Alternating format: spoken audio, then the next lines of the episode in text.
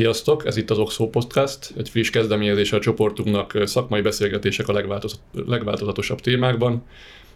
A mai beszélgetésre befektető társakat, a hazai befektetőiparág jeles személyét hívtuk meg, annak érdekében, hogy átbeszéljük, hogy ebben a változó, izgalmas világban, hogy látjuk, mi fog történni, mi történik velünk most, mi történik a befektetéseinkkel, és mire számítunk 2023-ra. Be is mutatnám a vendégeinket. Elsőként Sohajda Júliát, a hazai befektetői szakma fiatal üstökösét, aki egyébként 30 év alatti Forbes díjat is kapott nem olyan régen, és hát azt hiszem, azt kell, hogy mondjuk, hogy viszont ritkán találkozunk Budapesten, a világ különböző pontjain szoktunk, mert annyira aktívan járkál ő is a világba, és építi a saját cégét, és, és köti a szakmai kapcsolatokat. Illetve Balogh Petyát, régi befektetőtársunkat hívtuk még megbeszélgetni, aki a hazai iparág kiemelkedő evangélistája. Azt hiszem valamelyik barátom jellemezte, úgyhogy a legkedvesebb cápa, akit ismert. Ugye ő az, aki nem csak befektető, de nagyon sok energiát fordít arra, hogy segítsen céget építeni, segítsen fejlődni a vállalkozóknak, startupereknek.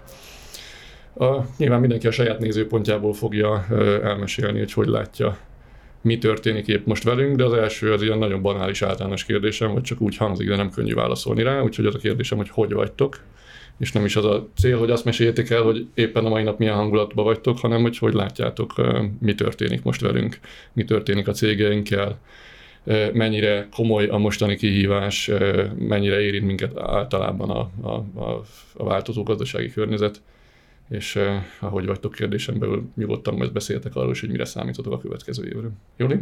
Akkor, akkor kezdem. Szerintem egy nagyon érdekes időszakon megyünk keresztül. Az elmúlt tíz évben óriás változások voltak magában a kockázati tőke alapok piacán és a kockázati tőkében. Csak az elmúlt három évre gondolunk, ugye volt egy Covidunk is, egy pandémiánk is, most pedig egy válság elején vagyunk szerintem, tehát hogy a jövő év az szerintem még sokkal nagyobb mínuszokat fog hozni a, a nyilvános piacokon is. Ez nyilván óriási hatással van, mint egy vízesés visszafele a, a, a késői fázisokon keresztül, egészen a korai fázisokig is, a, a kockázati tőkében is. Tehát, hogy ezt, ezt mi is érezzük. Uh, nyilván ez egyrészt uh, egy olyan oldalon is érezhető, hogy amikor mi, mint kockázati tőke szeretnénk fundraisingelni és tőkét bevonni, illetve a másik oldalon pedig megint csak fontos a portfóliónk szempontjából is, hogy milyen iparágokban vannak, és milyen, milyen, milyen idők jönnek számukra, és hol lesz nehezebb esetleg értékesíteni, vagy hol kell esetleg költségeket csökkenteni. Nekünk, mint Vespucci Partners, az a stratégiánk, hogy a, a fejlesztést azt Magyarországon építjük, vagy regionálisan a közép-kelet-európai régióban, míg az értékesítést pedig az amerikai piacon végezzük első sorban azok a cégek, akik ezt már meglépték, ők egyébként igen nagy előnyel rendelkeznek most a, a tisztán amerikai cégekkel szemben, és most látszik az óriási előnye annak, hogy Magyarországon a fejlesztésük, ugyanis ugye sokkal, sokkal olcsóbban, nagyon jó minőségben továbbra is tudnak fejleszteni, és ez pont ebben a környezetben, ahol nagyon sok cégnél azt látjuk startupnál, hogy nagyon fontos lett az, hogy tényleg tud-e akár egy gomnyomás egyébként profitábilis se válni az adott cég, ha kell, ha nincs további tőkéje, és önfenntartóvá válni, akkor ez egy, egy nagyon fontos tényező. Petya, te hogy vagy? Én alapvetően mindig optimista vagyok, és mindig azt nézem, hogy uh, milyen jó dolgok történnek körülöttünk. És igen, egyik oldalról az utóbbi három év, mondhatnám azt is, hogy egy izgalmasan induló évtized, mert tehát három év alatt legalább hét ilyen nagy világesemény, vagy legalábbis az országunkat érintő nagyobb esemény történt. A másik oldal ez mindegyik változás volt. A változás pedig változásra ösztönöz mindenkit, ez létrehoz egy olyan lehetőséget, amire a startupok amúgy gyorsabban, jobban tudnak reagálni. Úgyhogy én azt gondolom, hogy most azért egyik oldalról vannak nehézségek is, de másik oldalról a lehetőségek ideje is jött el. Azaz nem könnyű most finanszírozást szerezni, nem könnyű elindulni. Néha az ügyfélbázisunk csökken egyet, vagy csökken a fizetőképességük, de hogy sokkal több innovációra van szükség, sokkal több kielégítetlen ügyféligény van szerintem most a piacon, mint bármikor máshol, úgyhogy szerintem ez egy izgalmas időszak. A másik, ami nekem nagyon tetszik, hogy most kezdjük el szerintem még csak látni azt, hogy az utóbbi tíz év befektetései a hazai ökoszisztémában, a, a az első igazi hulláma a startupoknak most kezd felnőni, most kezd nemzetközi méretűre nőni. Jönnek az első exitek is, jönnek az első nagyobb körök, Úgyhogy szerintem most kezd beérni egy picit ez a startup ökoszisztéma, akkor is, hogyha nehéz a helyzet. Azért a legjobb cégek mégis kapnak finanszírozást, kelnek el már sok éve működő hazai startupok jó értékelésen, tehát hogy vannak jó hírek folyamatosan, és bővül az ökoszisztéma. És ami a jövőre nézve nekem egy nagy izgalom, egyik oldalról az, hogy kicsit a nyomdokaidat követve, én is a tőzsdére igyekszem, mert megtetszett az, amit te ebben megláttál, vagy szerintem nagyon jól Köszönjük a pozitív visszajelzést. Ugye a, a másolás a legőszintébb elismerés. Ugyanis azt látom, hogy a magántőkének viszont kezd megérni az étvágy arra, hogy ilyesmibe is fektessen. Ez még mindig egy kockázatos dolog, a startupokba fektetés, de legalább van mögöttes érték, nem úgy, mint a kriptoban. Tehát, hogy kockázatos, de legalább van értéke a nap végén, és okoz valami pluszt is, nem csak környezetszennyezést, és szerintem kezd megérni erre az, az érdeklődés, és ez azért fantasztikus szerintem, mert az utóbbi pár évnek, az utóbbi évtizednek azért a startup ökoszisztéma finanszírozása az 80% fölötti mértékben állami és EU-s pénzből valósult meg, és egyrészt az egyre érkező exitek, az egyre jobb sztorik, a nemzetközi felnövő hazai startupok, és ez együtt azt adják, hogy végre a magántőke is talán elkezd ebben a szektorban aktivizálódni. És en, arra számítok, hogy hosszú távon ennek lesz a legtransformatívabb hatás, ennek lesz a legnagyobb uh, változása, mert ez nem jár együtt annyi bürokratikus maszlaggal, mint az állam és az EU-s pénz. Sok izgalmas résztémára szeretnék reflektálni ebből, amit elhangzott, de akkor kezdjük a végével. Tehát tényszerű megállapítás, hogy a hazai ökoszisztémát azért nagy részt a, a utóbbi évtizedben a hazai állami pénzek, meg jelentős részt az uniós pénzek finanszírozták, és azt hiszem abban talán nincs vita közöttünk, hogyha ez minél nagyobb arányban piaci alapú ez a finanszírozás, annál egészségesebb az ökoszisztéma fejlődése. Nem akarok nagyon belemenni, mert arról már nagyon sokat beszéltünk, hogy az állami részvétel mikor, meddig, hogyan egészséges. Nyilván valahogy fel kell építeni egy ökoszisztémát, de egy idő után akkor működik, hogyha önállóan is piacképes. Az én kérdésem az, hogy mennyire látjátok, hogy ez Magyarországról megoldható, tehát hogy van-e elég magánforrás, van-e elég magánmegtakarítás, abból is annyi, ami legalább részben képes finanszírozni a startup ökoszisztémát, mert a, ugye azt senki nem akarja, hogy az összes magánmegtakarítás Magyarországon startupokba menjen, mert akkor nem sok pénze maradna a végén a, a magas kockázatvállalás mellett egy csomó embernek, egy csomónak maradna, vagy még többet keresnének, de azért egy magas kockázatú befektetés. Tehát, hogy mennyire van elég magánbefektető Magyarországon, vagy mennyire kell elvégezni azt a feladatot, hogy elmenjünk külföldre, Júlival nem véletlenül találkozunk olykor külföldi fórumokon, és meggyőzni egyébként külföldi family office-okat, intézményi befektetőket arról, hogy egyébként mi most már vagyunk olyan jók, tehát hogy van olyan érdekes ez a, ez a közép-kelet-európai startup világ, hogy ide is, ide is lehet hozni pénzt, és nem csak a Szekójába, vagy nem csak az Egyesült Államok ökoszisztémájába, vagy Nyugat-Európa ökoszisztémájába lehet és érdemes fektetni. Mennyire reális ez, meg mennyire látjátok szükségesnek, vagy mennyire lehet itthon maradni? Én a, én a kooperációban hiszek. Én abban hiszek, hogy mindegyik részének kell mozdulnia de ha arra számítunk, hogy csak a, a külföldi tőke jön ide, hogy csak az amerikai befektetők majd fektetnek több magyar cégbe, az szerintem úgy kevés lesz. Tehát ahogy, ahhoz a magyar tőkét is meg kell tudni mozgatni, az kellenek a hazai angyalok, a hazai inkubátorok, a hazai vízik is, hogy hatékonyabban tudjuk a nemzetközi piacot megszólítani. A másik, amiben nagyon erősen hiszek, hogy a hazai ökoszisztémában még mindig nagyon kevés a tapasztalat, a tudás. És ezt nem az amerikai befektető tudja elhozni, ennek helyben kell valahogy megszületnie, helyben kell fejlődnie, úgyhogy szerintem mind a kettőre szükség van. A hosszú távon nagy körök finanszírozása biztos, hogy nem a magyar magánbefektetők pénzéből fog javarészt megvalósulni. Igen, csak itt a kérdés, hogy a, igen, hogy a nagy körökben az legyen a megoldás, hogy mi majd megfinanszírozunk kodai fázisban, és a jókat meg majd elviszik a nagy nemzetközi alapok, vagy el tudunk oda jutni, hogy azokat a köröket is mi finanszírozzuk, mert már a nagyobb intézményi kockázati tőke alapokba pénzt rakó befektetők, azok nem csak a azokba a külföldi alapokba laknak pénzt, akik majd innen elviszik a jó cégeket, hanem beraknak a mi alapjainkba is, és lényegében már a második, harmadik fázis is képes leszünk megfinanszírozni. Az a kérdés, hogy ide el tudunk-e jutni, nyilván szeretnénk, gondolom ti is. Igen, és, és nem is. Szerintem fontos az, hogy akár amikor egy startupba fektetünk be, akkor is ugye nekik is nagyon fontos, hogy ne csak a tőkét hozzák a befektetők, hanem a, a kapcsolati hálót is, és ebben, ebben nyilván egy amerikai befektető, egy, például egy Sequoia, egy, egy Tier 1 befektető mindig egyrészt hozza a nevét, a, a kredibilitását, illetve hozza mellé a kapcsolati rendszerét is, amiben megint csak tud segíteni újabb ajtókat kinyitni a, a cégeknek. Egyébként pont erre a kérdésre én azt látom most válaszként még, hogy, hogy igazániból az a magvető szít fázis, ahol a helyi regionális befektetők vesznek részt, és az igazán jó cégek egy Series A fázisban már a nagy nemzetközi nevektől is tudnak, és, és igazából tőlük kell, hogy bevonjanak tőkét. Az, hogy mi, mint tőkalap, kitől tudunk tőkét bevonni, az egyik oldalon szerintem itt a régióban, ezáltal itthon is Azért nehéz, mert egészen a történelmünkből, a, a kommunizmusból adódóan itt, itt nincs úgynevezett old money, nincsenek family office a régióban. Van egy-két ország, például Csehország, ami valamelyest kivétel, de, de alapjában véve viszonylag kevés. Ezzel szemben nyugaton, főleg a, a kisebb alapokban, tehát mondjuk vegyük azt, hogy egy 200 millió dollárnál kisebb alapban, a family office szoktak az egyik legaktívabb és, és a legtöbb befektető lenni ezekben az alapokban.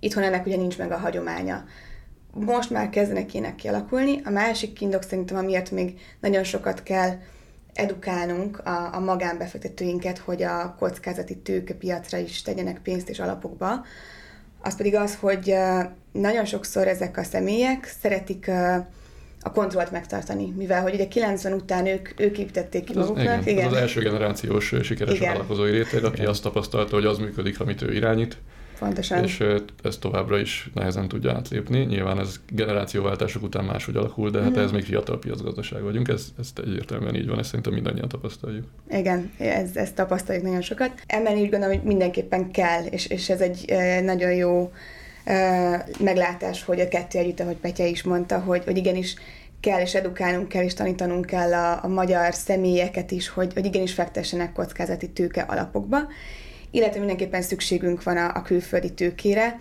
Én nem ennyire látom most így a, a világ különböző pontjain, ahol akár szoktunk is találkozni, hogy, hogy még mindig nehéz a régióba pénzt hozni, és nehéz őket meggyőzni arról, hogy a régió, mert az amerikai nagybefektetők elsősorban még mindig Amerikában fektetnek be, ha Európa, akkor az inkább Nyugat-Európát jelenti.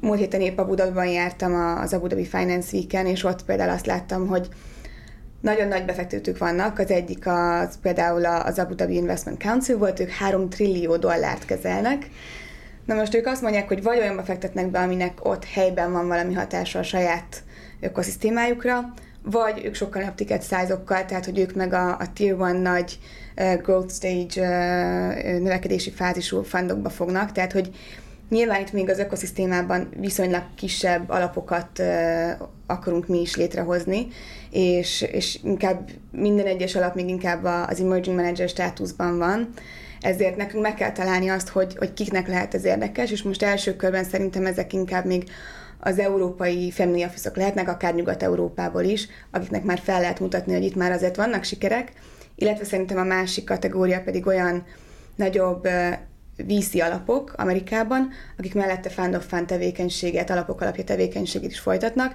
mert ők már látják pont azt, hogy a, a deal flow, ami nekik, mondjuk Series A, Series B fázisban érdekes lehet, hogyha ők rajtunk keresztül már korai fázisban erre egy rálátást kapnak, akkor az nekik előny. Igen. Csak hogy én is osztam meg a tapasztalataimat, és ne csak kérdezzek, és kicsit kapcsolódva ahhoz, amit, amit mondtál. Igen, azt gondolom, hogy két dolgot, két dologgal tudjuk eladni a hazai ökoszisztémát. Az egyik evidens, meg kell tudni mutatni, hogy itt vannak jó dílek, tehát lehet nyereséget csinálni, lehet hozamot csinálni, és ez nem annyira könnyű. Tehát egy olyan időszakban, amikor a pénz nagy része állami pénz volt, a portfólió nagy része állami alapokban van, a teljesítményük majd meglátjuk, hogy milyen lesz, de mondjuk úgy, hogy vannak kétségek velük kapcsolatban, mert egy korai építkezési fázisban sok pénz elköltése után azért nem mindig a, a kiugró hozamok a jellemzőek. Nyilvánvaló, hogy azt kellene tudni valahogy felmutatni, hogy a piac ehhez képest tud jó exiteket és tud jó hozamokat csinálni, erről majd akarok külön beszélni, de hogy ezt nem lehet megkerülni. Tehát gondolom, nektek is volt sok beszélgetések, nekünk is volt. Mindenhol megkérdezik, hogy egyébként mi az, amit itt keresni lehet egyáltalán, mert anélkül minek befektetni. A másik, szerintem nagyon fontos, amit mondtál, és emiatt én kicsit ö, eltérő vagy vegyesebb tapasztalatokkal rendelkezem. Nem azt érezzük, hogy csak európai intézményi befektetőknek vagy family office lehet ez érdekes ez a régió, mert valóban tehát egy befektetőnek két dolog fontos, tudjon hozamokat csinálni, és hogyha nem automatikusan kapja meg a hozamot, akkor lásson jó befektetési célpontokat. Nagyon érdekes tapasztalat, hogy mindenki azt kérdezi rögtön, hogy egyébként milyen a pipeline, milyen befektetésekhez fértek hozzá, és lehet-e egyébként együtt befektetni veletek, tehát hogy nem csak olyat csinálni, hogy beszállunk az alapokba, hanem egyébként pont az ilyen VC típusú befektetők esetleg rögtön társbefektetők is akarnak lenni, és a saját maguk által kiszeretelt dílekbe befektetni. Tehát ha nem is tud a piac rögtön három-négy lezárt alapot mutatni ö, ö, ö, alapkezelőnként, mert nem olyan érett, ezt nem fogja senki tudni felmutatni, hogy már két alapot csináltunk, ekkora hozam van rajta. Nyilván azon dolgozik mindenki, hogy legalább exitek szintjén tudjon egy-két jó dolgot mutatni, de addig is egy dolgot lehet mutatni, hogy van hozzáférés értékes dílekhez, jó, jó az értékelés, költséghatékonyan lehet fejleszteni, stb. stb. és ez esetleg felcsillathatja a reményt, hogy egyébként nem csak állami pénzből lehet ezt az ökoszisztémát fejleszteni. Ezzel kapcsolatos a másik kérdésem, mert ugye említetted, hogy azért minden portfólió cégnek jó, ha befektet egyszer a Sequoia. Ez kétségtelenül így van, de szerintem mind, mindannyian tapasztaltuk már, hogy nem mindegy, hogy mi egy olyan korai fázisú befektetők vagyunk, akik beszálltak az első körbe, és utána semmi ráhatásuk nincs arra, ami történik, vagy a későbbi körökben is társbefektetők tudnak lenni, és újabb és újabb körökben ugyan nagyobb alapok viszik a leadet, az irányítást, de mégiscsak kvázi egyenrangú partnerként maradunk benne. Én ezért is gondolom, hogy a volumen növekedés egyébként fontos, tehát nem elég azt mondani, hogy mi az első fázisokba fektetünk be, hanem legalább akkor alapokkal rendelkeznünk kell, hogy a Series E, Series B-be is kis tiketeket el tudjunk vinni. Ti mennyire szerettek társbefektetni? Tehát mennyire szerettek úgy dolgozni, hogy nem egyedül, nincs meg ez a kontroll, amit ugye egyébként a hazai vállalkozói réteg általában nagyon szeret, vagy ragaszkodik hozzá, hanem beülni egy olyan viszonyrendszerbe, ahol muszáj mindent közösen eldönteni. Mit gondoltok erről? Én alapvetően nagyon nyitott vagyok a társbefektetésre. Egyrészt azért is, mert én korai fázisban szeretek befektetni, és annak a, az egyik varázsa, hogy akkor működik jól egy portfólió, hogyha sok elemű, és ahhoz, hogy sok elemű portfóliót építsen az ember, vagy nagyon sok pénz kell, vagy nagyon jó társbefektetők, akikkel lehet osztozni ezen. És ilyen szempontból um, szerintem az egyik hátrány még az a ökoszisztémában, hogy megoldandó probléma, nagyon kevés befektető kompatibilis, főleg az állami oldalról, a nyugati tömsétekkel, a nyugati befektetőkkel. És ezért nagyon kevés a co-investment, de nagyon kevés a follow investment is. És egymással kompatibilisek a hazai szereplők szerinted? Nem eléggé, még szerintem ott is van probléma, és van egy mély árok a, az állami befektetők és a magánbefektetők között, én azt gondolom, hogy a közösségi pénznek, az állami, az EU-s pénznek nem versenyeznie kéne a magánbefektetőkkel, hanem kooperálnia. És ezeket a kooperációs mintákat néhol már látom, tehát vannak olyan projektek, amikben kooperációt látok a, a két fele között a piacnak, de azért többségében még versenyzésben vagyunk, és nem kompatibilis módon. És ez limitálja miatt szerintem Magyarországon az a kérdés, hogy kitől vonz betőkét, és nem az, hogy kiktől. Ezzel sajnos teljesen egyetértek, mi is ezt látjuk, hogy akár van most is egy olyan célpont, akiket nézzünk, nagyon szívesen befektetnénk, de ott is, ott is azt választottuk, hogy hát ők már egy valakivel már mással tárgyanak, és ott csak az az egy szereplő szeretne beszállni, tehát akkor más nem is jöhet. Ami, ami nyilván egy, egy olyan tényező, ami egyébként nem egy pozitív dolog, mert minél többen vagyunk egy, egy adott céltársaságban, mint befektetők, illetve ez igen, az a minél több, az nem biztos, hogy minél több, de hogy, hogy egy bizonyos szintig, hogyha többen vagyunk ott, akkor többen tudjuk segíteni az adott céget, és, és látjuk azt, hogy most már egyre több olyan társbefektetésünk van, ahol akár külföldi befektetőkkel együtt szállunk be a cégekbe, és hogy már azon a nulladik ponton is mekkora hozzáadott értéke van ennek. Szerintem itt regionálisan még az is nagyon nehézé teszi ezt sajnos, hogy nagyon sok tőke alapban a, a helyi országoknak a, az intézményi befektetői állami hátterűek, Ezáltal hogy az alapokra is olyan szabályok vonatkoznak, hogy csak abban az országban lévő entitásba fektethetnek be. Tehát például egy, egy lengyel céltársaságban mi nem fogunk tudni befektetni, de egy magyarban meg egy lengyel befektető nem fog tudni, és regionálisan nem tudunk egymással társbefektetéseket csinálni, és ez egy, ez egy nagy negatívum. Uh, igen. igen. Hát ezért kell tovább lépni piaci uh-huh. finanszírozás irányába. Igen. Nyilván, tehát hogy azt szerintem elmondhatjuk, hogy az, hogy volt állami pénz, vagy van állami pénz, az jobban annál, mint ha semmi nem lett volna. Igen. De hogy ehhez képest Igen. ennek nagyon sok korlátja van, és csak egy bizonyos szintig képes elvinni az ökoszisztémát, és utána ezt már kellene tudni önállóan finanszírozni. De ezt most már ismételgetjük, hogy nem, nem akarom ezzel másik magunkat. Bocsánat, akkor... igen, ja, igen. Okay. hogy szerintem, amit, amit említettél, ez nagyon fontos, hogy igen, hogy, hogy egy dolog, hogy mondjuk nem mi vagyunk a, a Series A vagy Series B fázisban az első befektető, de az, hogyha egy, egy magvető fázistól viszünk tovább egy céget, akkor benne tudjunk úgy maradni, hogy tényleg egy tudjuk azokat a, a nagyobb köröket is még uh, finanszírozni, és mi is egy olyan százaléka benne maradjunk a cégben, hogy tényleg legyen akár egy uh, igazgatósági board ülésünk is ott a, a többi, akár külföldi befektető mellett. Szerintem ez több szempontból fontos. Az egyik az mindenképpen az, hogy mi is, mint ökoszisztéma tanuljunk. Mert nyilván, hogyha mondjuk például egy, egy Sequoia vagy más befektető mellett ülünk egy cégben, mi is nagyon sokat fogunk abból tanulni, ez megint csak nekünk is, magának az teljes ökoszisztémának is nagyon sokat fog visszaadni. Igen, de ez fordítva is érezni, tehát bizonyos fázisban egyébként az látszik, hogy nagy nemzetközi alapok úgy mernek befektetni régiós cégekbe, mm. hogy legyen ott valaki a régióból, mert nyilván ők nagyon sok iparági tapasztalatot, kapcsolatrendszert, saját piaci elérhetőséget tudnak hozni, de azért mégis csak ott működik valahol az a cég, rá kell látni a működésére, kell tudni napi kapcsolatban lenni vele, stb. stb. Tehát ez mindkét oldalról igény szokott lenni. Mint valamikor tavasszal egy konferencián ismertettünk egy ilyen korábbi kutatási tanulmányi összefoglalót, ami kifejezetten statisztikákat állított fel arról, hogy hogyan teljesítenek startupok ahhoz képest, hogy hány befektető van bennük, és hány befektető ül a boardban. És nagyon szépen kimutatható volt, hogy az egybefektetős startupok mennyivel rosszabb átlagos hozamot hoznak, mint azok, amiben két-három aktív befektető van, tehát board szerepet is vállaló befektető. Aztán a statisztika azt is mutatta, hogy amiben 4-5-6 szereplő van, az már sok, tehát hogy az, az megint nem segíti a teljesítményt, de hogy a két-három egymással együttműködni képes befektető, az kifejezetten ö, kimutathatóan magasabb hozampotenciált hordoz, és ez különösen izgalmas kérdés abban az időszakban, amikor mindannyian tudjuk, hogy kevesebb pénz lesz a piacon. Tehát, hogy mind, mindannyian fogunk azzal a kérdéssel is foglalkozni, hogy ki tud még beszállni a portfólió cégbe, ki tud még segíteni finanszírozni. Egyébként ti most, visszatérve arra, hogy ki mit csinál a portfóliával, mit tanácsoltok általában, vagy esetenként a portfólió cégeknek? Ugye azért az elmúlt tíz év arról szólt, hogy költsd a pénzt, növeld a piaci részesedésedet, mutass ki minél több ügyfélkapcsolatot, felhasználót, stb. stb. De tök mindegy, hogy, hogy egyébként kitermeled a költségeidet, tök mindegy, hogy át tudsz menni pozitív pénzügyi eredmények tartományába, csak minél nagyobb növekedést mutass ki.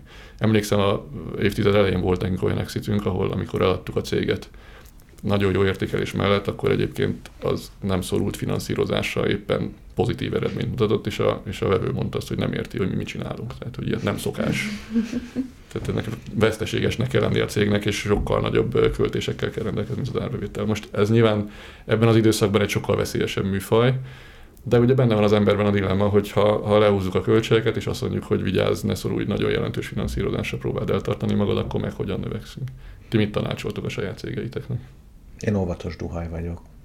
A, már az előző cégemet, amit még építettem cégvezetőként, az NNG-t is külső kockázati tőke nélkül bootstrap-elve építettük fel egy több mint 100 millió dolláros árbevételű cégre, és én a portfólió cégémnek is mindig azt tanácsolom, hogy inkább ezt a csótány modellt kövessék, ami arról szól, hogy hogy lesznek ütésállók, hogy élnek túl bármit, aminek az a lényeg, hogy a, a költés az ne haladja meg az árbevétel dupláját. Azaz használják a külső finanszírozást, használják az elérhető pénzt arra, hogy gyorsabban haladjanak, hogy tudjanak építkezni, de ne legyenek kiszolgáltatva egy következő körnek, mert még a pénzbőség idején is az előfordult, hogy egy-egy befektetési kör füsté vált, vagy egy fél évet csúszott, és azok a cégek, amiknek főleg Magyarországról finanszírozva, akiknek nagyon elszállt a költése a bevételéhez képest, azok képtelenné váltak a visszalassításra. Ezért én azt tanácsolom, hogy a kettő között mindig maradjon egy olyan arány, amiben nagy fájdalmakkal, de még mindig vissza tudjuk korrigálni magunkat túlélő pályára. Szerintem nagyon aktuális a kérdés, mert uh, akár csak az elmúlt két évet nézve egy nagyon érdekes adat, hogy a, az amerikai piacon 657 cég ment ki a tőzsdére 2020 óta, ebből 300 az a, ahhoz képest, hogy mennyi pénzt fektettek bele az adott cégekbe, ahhoz képest az egy ötödén van most a teljes cégértékük.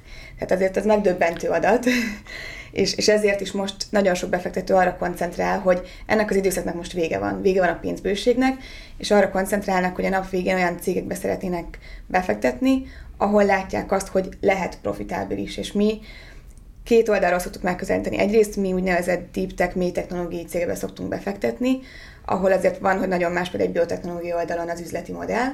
A másik oldalon viszont szoftveres cégeknél azt, azt látjuk és azt mondjuk most a cégeinknek, hogy egy olyan működésre álljanak át, hogy akár még pillanatban egyébként meg lehetne állítani a növekedést, és akkor át lehet állítani egy profitábilis modellre az egész céget, és önfenntartó, de közben költsünk a növekedésre, és onnantól kezdve, hogy látjuk, hogy mikor fogyna el a pénzük, tehát hogy a RMV egy 12 hónapos határhoz ér, akkor már kezdjük el előkészíteni azt, hogy hogy fogunk újabb tőkét bevonni, és konkrétan 6 hónappal azelőtt kezdjük is el ezt a teljes folyamatot, és ha ebben csúszást látunk, akkor, akkor állítsuk át az egész céget arra, hogy lassítsuk a növekedést, és közben meg egy profitábilisabb modellre álljunk át. Mennyire számítotok ti exitekre a következő években? Erre te is válaszolnál, mert ez nagyon Jó, érdekel. Persze, Engem nagyon nem. érdekel, hogy te hogy látod. Ö, válaszolok, de annyiban nem leszek elég érdekes, hogy ugyanígy látom.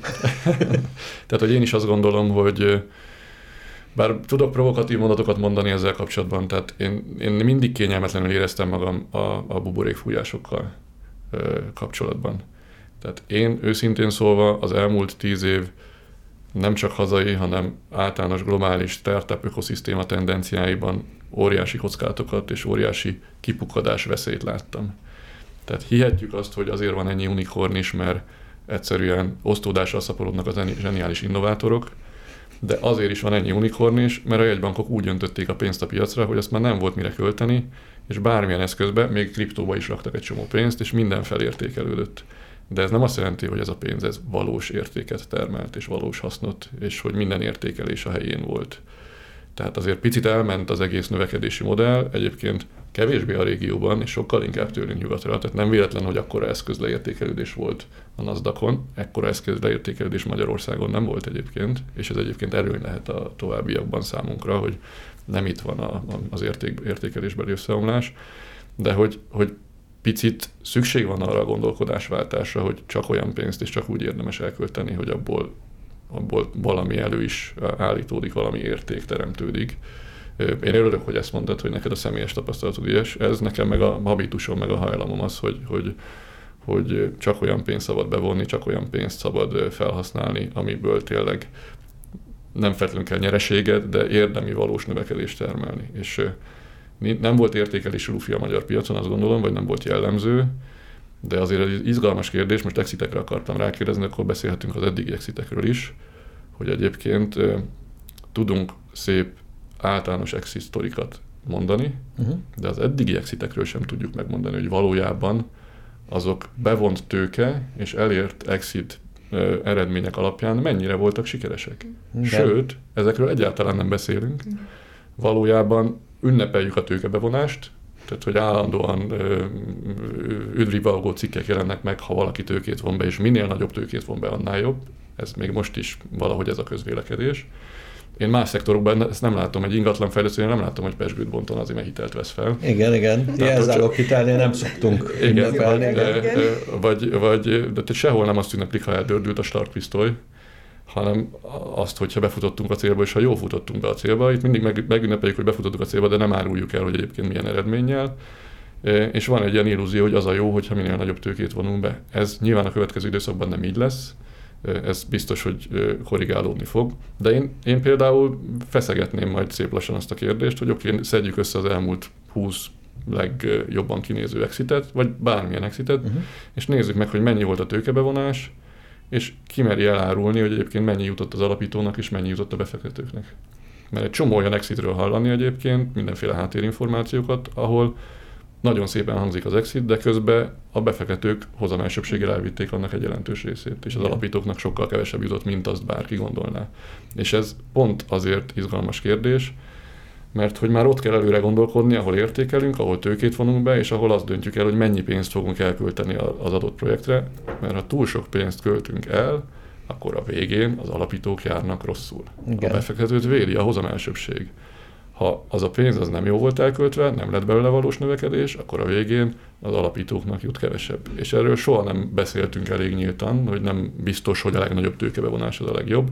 De most ilyen szempontból közeledünk az igazság pillanatához, mert egyébként kevesebb pénz is lesz, korrigálnak az értékelések, nem lehet mindent óriásira fújni, tehát muszáj mindenkinek őszintén bevallani, hogy akkor milyen irányba megyünk. Mi ezt mondtuk mindig a portfólió cégeinknek, tehát nyilván mi is hazai szereplők vagyunk, egy csomó mindent nem tudunk egyedül finanszírozni, társbefektetünk, próbálunk közös projekteket csinálni, de mindenkinek azt mondtuk, hogy nem az a cél, hogy a legnagyobb mértékelés mellett a legtöbb pénzt vont be. Az a cél, hogy számolt ki, hogy mi az a pénz, amit jól tudsz elkölteni, és annyit vonjál be, mert a végén akkor fogsz a legtöbbet keresni, és nem akkor, hogyha nagy értékelések mellett nagy pénzt vontál be. És most már nem is lesz olyan sok lehetőség nagy értékelések mellett nagy pénzt bevonni, úgyhogy, úgyhogy azt gondolom, hogy ilyen szempontból edukatív jellege is van a következő időszaknak. Nem tudom, így válaszoltam el. Igen. Kérdésre. Hát egy gondolat csak, hogy azt mondják, hogy amikor jön az apály, akkor derül ki, hogy kint nem volt fürdőgatya. Tehát, hát most jön az apály. Most jön az apály. Így van. Illetve hát csak egy konkrét uh, sztorit, az egyik nagy magyar startup siker 95 millió dollár bevonása után 5 évvel 110-20 millió dollárért eladásra került. Uh, azt kell ilyenkor szerintem végig gondolni, és már a tőkebevonásnál, ahogy mondod, azt kell végig gondolni, hogy mennyi pénzt tudok hatékonyan felhasználni, és azt, az az érték, amit a pénz hozott létre, versus az az érték, amit a csapat hozott létre a munkájával. Ebben mi az arány? Mert sok pénzből kis sztorit építeni bárki tud. Kevés pénzből nagy sztorit építeni kevesebben. És általában ott marad több az alapítóknak, ahol egyrészt Pontosan. jobb dílt kötnek a tőkével, tehát van egy tárgyalás technikája, ennek van egy tudás, ami kell hozzá. A másik oldalról pedig ott, ahol nem a sok pénzből kevés értéket teremtenek, hanem ahol nagyon kevés pénzből tudnak nagy értéket teremteni de ebben talán árulkodó az is a Goldman Sachs egyik vezetőivel beszélgettem még az exitünk körül, és ő mondta azt, hogy a milliárd dolláros exitekből az átlag alapítói rész, az alapító csapatnak jut, az 2-3 százalék.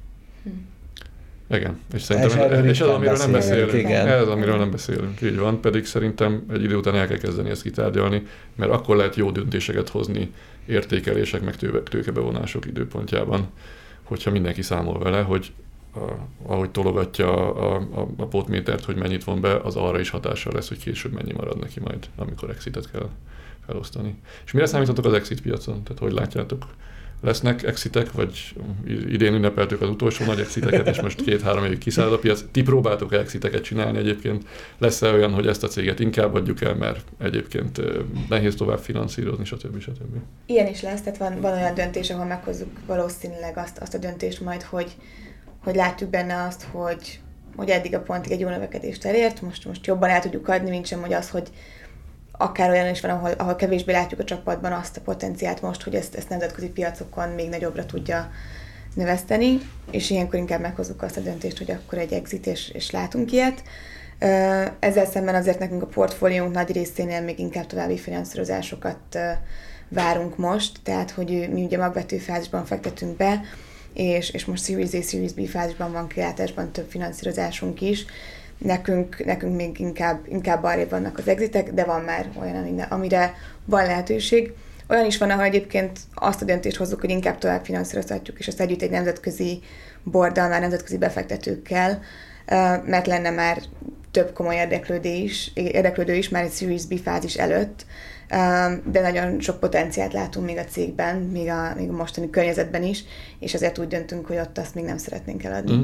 Attól nem féltek, hogy lefele fognak menni az exit értékelések? Tehát, hogy Biztos, hogy lefelé fognak, de pont ennél a cégnél mi eddig is az előző témára reflektálva úgy, úgy állítottuk be a tőkebevonási köröket, hogy, hogy ne vonjunk be túl sokat. Az előző körükben és a Series már sokkal többet tudtunk volna bevonni, de nem, nem akartunk. Pont azért, hogy, hogy meghagyjuk annak a lehetőségét, hogy, hogy tényleg megfelelően növekedjen az a cégérték, és maradjon elég százalék az alapítóknál is, és látjuk, hogy egy nagyon, nagyon egészséges értékelése van még annak a cégnek. Én illetve szerintem az is benne van, hogy egy ökoszisztémára tekintek, hogy Magyarországon kis hitűek vagyunk. Uh-huh. Túl koraiak az exitek, nincs elég tökösség az alapítókban, és a befektetőkben sem ahhoz, hogy várjanak még egy picit. És ha, cég... tehát, ha valaki úgy látja, hogy bármilyen hozamot tud realizálni, akkor az rögtön realizál. Így van, és nagyon alacsonyra teszik a, a lécet. Az egyik vállalkozó, akivel együtt dolgoztam, ő amikor erre terelődött a beszélgetés, hogy ő hogy tervezi az exitet, akkor mondta, hogy egy millió euróért eladja a céget. Mondtam, hogy tehát ez felejtetett, tehát miről? Hát már ennél most többet senkinek, igen. Akkor egy milliárd forintért, és nagyon nehéz szerintem azt... Lényeg, hogy egyesek kezdődik. és nagyon nehéz szerintem azt beépíteni a vállalkozókba, de a, nekünk befektetőként is elhinni, hogy még pár évet, ha kihúz az a csapat, és megy még előre, akkor tízszer annyit fog érni hiszen ha tud még növekedni, akkor a mérettel együtt az értéke is nő, de még jobban nő az értéke, mint a mérete, mert elérhet egy olyan méretet, amiben már sokkal jobb multiplierekkel számolják a cégértékét, illetve a piac is hullámzik körülötte. Ilyen szempontból én azon nem aggódom, hogy éppen ebben a hónapban fent vagy lent van-e a tőzsde, meg hogy vannak az értékelések, mert nem ebben a hónapban kell és muszáj eladni, Persze, nem, nem kell garázsvásárt csinálni. Hosszú távra fektetünk be, és lesz még tavasz. Tehát, hogy most lehet, hogy egy picit tél jön, de lesz még tavasz, és az igazán jó cégek úgyis ki tudnak odáig nőni, Magyarországról indulva is, hogy nagyon-nagyon értékesek legyenek. Úgyhogy én annak örülök, és annak drukkolok mindig, hogy amikor egy alapító kap egy ajánlatot, akár egy pár tízmillió dolláros ajánlatot a cégére, akkor tudja azt mondani, hogy nem, még nem. Gondolom elkezdtél már, hiszen egy ideje nyilvánosságra került, hogy te is tőzsdére viszed a cégedet, elkezdtél már beszélgetni potenciális befektetőkkel, potenciális partnerekkel. Ugye a Julival itt végbeszéltük, hogy külföldi intézményi befektetőknek, famíliafizoknak mit lehet mondani. A te tapasztalatod itthon, vagy azok, azokban a körökben, akikkel beszélgetsz, micsoda, mit, mit kell mutatni nekik, mi az, amire kíváncsiak, mm. mi az, ami érdekes számukra. Exiteket akarnak látni, befektetési lehetőséget, portfóliót, növekedési potenciált. Mi az, ami, mi az, ami miatt egyébként befektetnének? Most azért nagyon sokan szorulnak egy picit ma Magyarországon, tehát hogy mindenkinek van baj otthon, van baj a cégénél, tehát minden ponton egy kicsit érzi szerintem a vállalkozók többsége is azt, hogy ez most egy nehezebb időszak. Ha kellően izgalmas egy dolog, hogyha kellően nagy perspektívát látnak benne, és a hosszú távú értéket meglátják benne, akkor uh, szerintem még mindig mozgósítható a befektetői kedv. De biztos, olyan, hogy... olyan visszajelzéseket nem kaptál, hogy amikor két számjegyű kamatokat lehet kapni állampapíron mm. vagy, vagy bankbetéten, mm. bár most az lassan korlátozva lesz, akkor, igen, akkor igen. miért rakna bárki tőzsdei részvényekbe pénzt? De abszolút ez is, ez is mindig visszajön, hogy hát hogy lehet egy banki kamatot vagy egy állampapírt ezzel überelni. De azt gondolom, hogy hosszú távon azok, ami, az a befektetés, amivel mi foglalkozunk, hogy főleg technológiai cégekben, nagy növekedésű potenciál cégekbe fektetünk, amiket jellemzően nyugat-európai, amerikai uh, nagyvállalatok fognak felvásárolni. Onnan, ahol mi befektetünk inkább mondjuk egy 5-10 év múlva, tehát egy hosszabb időhorizonton, ott ezek a pillanatnyi körülmények szerintem sokkal kevésbé hatnak ki az értékteremtésre. Vagy, az, vagy, hogy hogyha, hogy áll igen, a magyar vagy, infláció, vagy az euró árfolyam. Igen, ez a 10 évig 20%-os infláció lesz, és nem tudom, 18%-os. Akkor a fölött a, teljesít. Tehát, hogy, meg akkor már úgyis mindegy. Tehát, hogy nem az, az, de akkor a fölött teljesít a cég. Tehát, hogy a, a céges befektetések világpiacra dolgoznak, versenyképes cégek lesznek, hiszen pont ez a lényegük, hogy innovációval... Van, nyilván devizavárbevételre dolgozó cégek eleve. Nem forint alapon. Tehát, hogy, hogy az árfolyam se érinti őket, de nekem az a tézisem, hogy rövid távon az egész szektort nagyon érinti az infláció azáltal, hogy máshol fix uh, kamatokban ígérnek két személyegyütt, de ha tartósan velünk lenne egy 20%-os inflációs környezet, akkor ez a cégek tudnak adaptálódni, mm. volt már ilyen, adaptálódnak, és attól még szerintem infláció fölött van az értékteremtése ezeknek a cégeknek és ezeknek a befektetéseknek, tehát érték alapon történik az ő felértékelődésük is. Azaz az, hogy alacsony inflációs környezetben kicsi hozama volt ennek a témának, nagy inflációs környezetben annyival nagyobb hozamot remélek én a hosszú távban. Igen, nem ez nagyon fontos, amit a hosszú távra mondasz, és bocsánat, Júli, nem akarom elvenni még tőled a megszólás lehetőségét, csak a tőzsdét még kibeszéljük elő Petyával, hogy esetleg adjak neked muníciót, mert ugye mi is folytatunk sok beszélgetést, mi túl vagyunk a hazai bevezetésen, de nem zárjuk ki annak a lehetőségét, hogy csináljunk egy dual listinget, tehát uh-huh. egy másik nemzetközi piacra lépjünk, és itt beszélünk kicsit tapasztaltabb nemzetközi piacon lévő befektetőkkel, ahol nyilván felvetjük azt a kérdést, hogy hát tudjuk, hogy most a tőzsde az olyan, amilyen, nem csak Magyarországon, máshol is, tehát hogy mindenhol szenvedtek, sőt máshol technológiai szektorban jóval nagyobbat szenvedtek a papírok, Mi ugye a nagyjából bevezetési árfolyamunk körül vagyunk kicsit az alatt, máshol azért egy év alatt lezuhantak a 30%-ára a papírok. És akkor kérdezgettük, hogy érdemes-e egyáltalán erről beszélünk, de azért a tapasztalat befektetők azt mondták, hogy persze, hát most kell beszállni. Tehát, hogy Igen. most van az, amikor egyébként részvényeket kell vásárolni. Általában nem akkor kell vásárolni, amikor mindenki vásárol, és Igen. akkor fenn vannak az értékelések. Tehát meg kell találni azokat a szereplőket, akik értik a piacot, és akik látják, hogy mi történik hosszú távon. Illetve a startupokba is akkor kell, akkor a legjobb befektetni, amikor a legkisebb a verseny. Hát olcsón jó venni, drágán eladni. Így Igen, van. ugyanakkor azért amit mi látunk akár family office is, akár magánszemélyeknél itt Európában is, akár a hazai piacon is, hogy a likviditást viszont nyilván érinti azért a, a jelenlegi piac, hogy te is mondtad, Petya. Tehát akár egy family office-nál is látjuk, hogy amíg nekik a teljes portfóliójukból mondjuk ugye egy X összeg megy vízi alapokba, ott, ott vannak lehívások, vannak capital amiket, nekik, amiket nekik muszáj teljesíteni. A másik oldalon mondjuk ők direkt investmentekből reméltek nagyobb exiteket, befolyó tőkét, akár több millió dollárt, az most ugye nem jött be idén. Viszont ahhoz, hogy teljesítsék azokat a, a lehívásokat az alapokban, ahhoz például ezeknek a, a family office nagyon gyakran mínusszal kell kiszállni a tőzsdei befektetéseikből, ugye a teljes portfóliókból. Tehát, hogy ők most nagyon, nagyon soknál azt látjuk, hogy ők új alapokba például nem komitálják magukat pont azért, mert nincs, nincs likviditásuk jelen pillanatban. Hát ez igen, tehát 2022-ben biztos, hogy nem mm. ö, ad ki már senki új commitmentet, ez teljesen egyértelmű a piacon, vagy jellemző. Ugye mi hál' Istennek idén még tudtunk egy olyan tőkeemelést csinálni, első fél évben beszálltak family office is, de második fél évben mindenki ezt mm. mondta, hogy 23-ban érdemes beszélni, mert akkor újra szabják a limiteket, meg újra gondolkodnak. Ez, ez a family office igaz, az egyébként meg befektetési politika szerint működő intézménybefektetőknél, meg nagyon gyakran azért probléma a részvényárfolyam, mert ugye ott általában diversifikált portfólió, meg van határozva, hogy ennyi alacsony kockázati kötvényportfólió, ennyi mehet részvénybe, és akkor még egy kis százalék mehet az alternatív eszközökbe. De azáltal, hogy összezuhant a részvényárfolyam, a teljes portfólió értéke csökkent, magyarul a 100 százalék is a 80%-ra esett vissza. A 80%-nak az az 1-2 százaléka, ami alternatív eszközökbe mehet, az eleve kevesebb. Tehát, hogy már anélkül, hogy újat befektetnének, a, a, a limit felett vannak. De ezért van az, hogy mindenki a 2023-at várja, és várja, hogy na, az majd egy olyan év lesz, ahol esetleg megáll az inflációs növekedés, esetleg a részvényárfolyam zuhanás lassul, vagy visszájára fordul, és akkor újra lehet, újra lehet számolni ezeket a limiteket.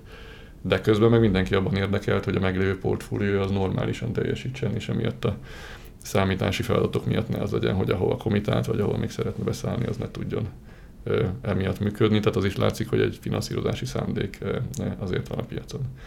Ugye Petya említette az elején, hogy itt most annyi történik, hogy lemegy a víz, élesebb a verseny, nyilvánvalóban látszik, hogy ki az, aki életképes, ki az, aki, ki az, aki jobban fog tudni teljesíteni. Tehát valójában nem arról van szó, hogy jön egy mindent elsöprő vihar, hanem hogy lesz egy olyan pálya, ahol gyorsabban, élesebben, gyorsabb reakcióidőkkel kell versenyezni.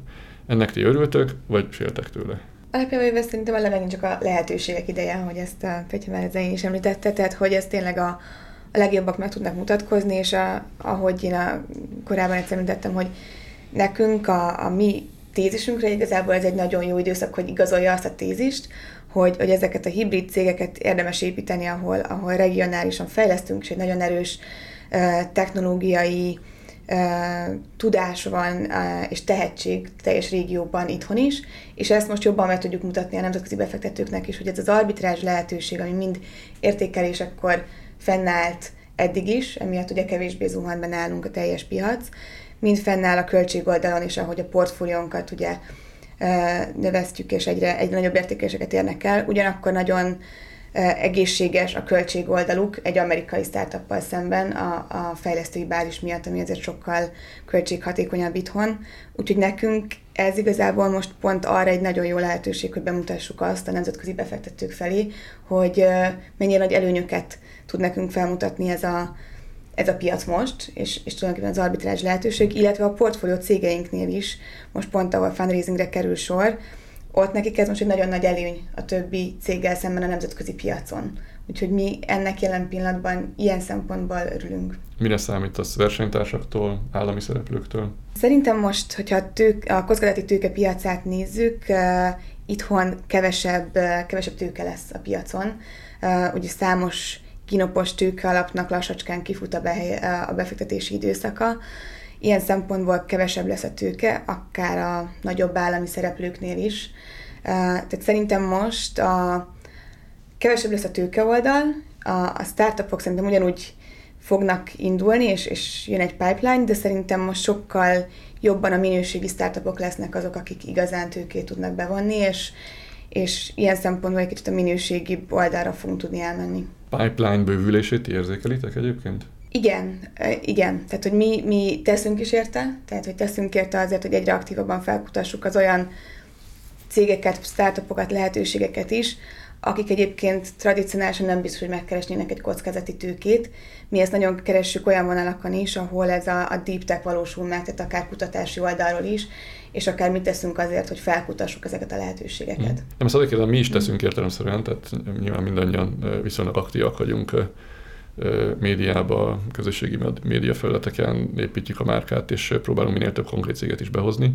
De hogy én azt érzékeltem, hogy emellett az erőfeszítések mellett is volt egy tendencia a beérkező ügyek növekedésében, és az megsokszorodott az elmúlt egy-két hónapban. Tehát anélkül, hogy bármit csinálnánk, egyszerűen tízszer annyi megkeresés érkezik, nem csak Magyarországról, hanem a világ minden tájáról, ami picit azt mutatja, hogy nyilván fogynak a lehetőségeik ezeknek a cégeknek, ami szempontú meg azt jelenti, hogy tízszer annyi cégből tudunk válogatni. Tehát valójában a kritikusabb időszaknak mindig megvan az előnye, hogy aki a versenypályán marad, annak esetleg egy egy, egy élesebb versenyben, de kisebb beérkező létszámban kell helytállni a végén. Petya, te mit vársz a következő évtől? Egyetértek. akkor már átfogalmazom a kérdést, akkor még, még Júli kiegészíteti, hogyha akarja. Tehát ha jövő ilyenkor újra meghívunk titeket egy beszélgetésre, mert tegyük fel, hogy olyan siker lesz ez a podcast, hogy folytatjuk a beszélgetéseket, és akkor újra leülünk és értékeljük a 2023-as évet. és Munik, lájkoljatok, kövessetek, osszátok. Petya ebben rutinosabb, mint közösségi médiában, meg egyéb felületeken szereplő cápa már ismeri ezeket, vagy rutinszerűen mondja ezeket a mondatokat, de majd én is betanulom, vagy gyakorlom. De ha a jövő ilyenkor ugyanúgy leülünk beszélgetni, mi lenne az, amivel elégedettek lennétek, és azért kérdezem tőled először, mert valószínűleg sejtem is a választ, hogy mit fogsz mondani. Igen, nekem az lenne, hogyha jövő ilyenkor már tőzsdén vagyunk, beindult az inkubációs accelerációs programunk, és jó pár tucat újabb céggel dolgoznánk már együtt a korai fázisban. Nagyon nagyra törő terveink vannak, és nagyon komoly edukációs programot igyekszünk összerakni, úgyhogy mi nem is a feltétlenül a befektetett tőke mennyiségében, inkább a törődésben akarunk nagyok lenni, de azt gondolom, hogy ez most egy nagyon jó momentum jön a piacon, amiben segít az is, hogy kevesebb az állami és az EU-s tőke, de egyben egy nagyon nehéz pálya is, mert mi most fundraiselünk, amikor nehéz, viszont most sokkal többet is ér a pénz, mint bármikor máskor, úgyhogy egy izgi évnek nézünk elébe. Júli? Nekünk valamelyest hasonló, csak más piacról fundraisingelünk, úgyhogy nekünk is az, az egy nagy célunk, hogy jövő ilyenkorra legyen egy, legalább egy első zárásunk egy olyan alappal, ami, ami teljesen privát tőke, és mert vannak külföldi befektetők is, úgyhogy ez mindenképpen célunk. Addig is az, hogy a portfóliónkból több cégnél legyen egy, egy, egy újabb tőkebefektetési kör, ami ugye egy magasabb értéken, vagy akár egy, egy, egy exit is addigra.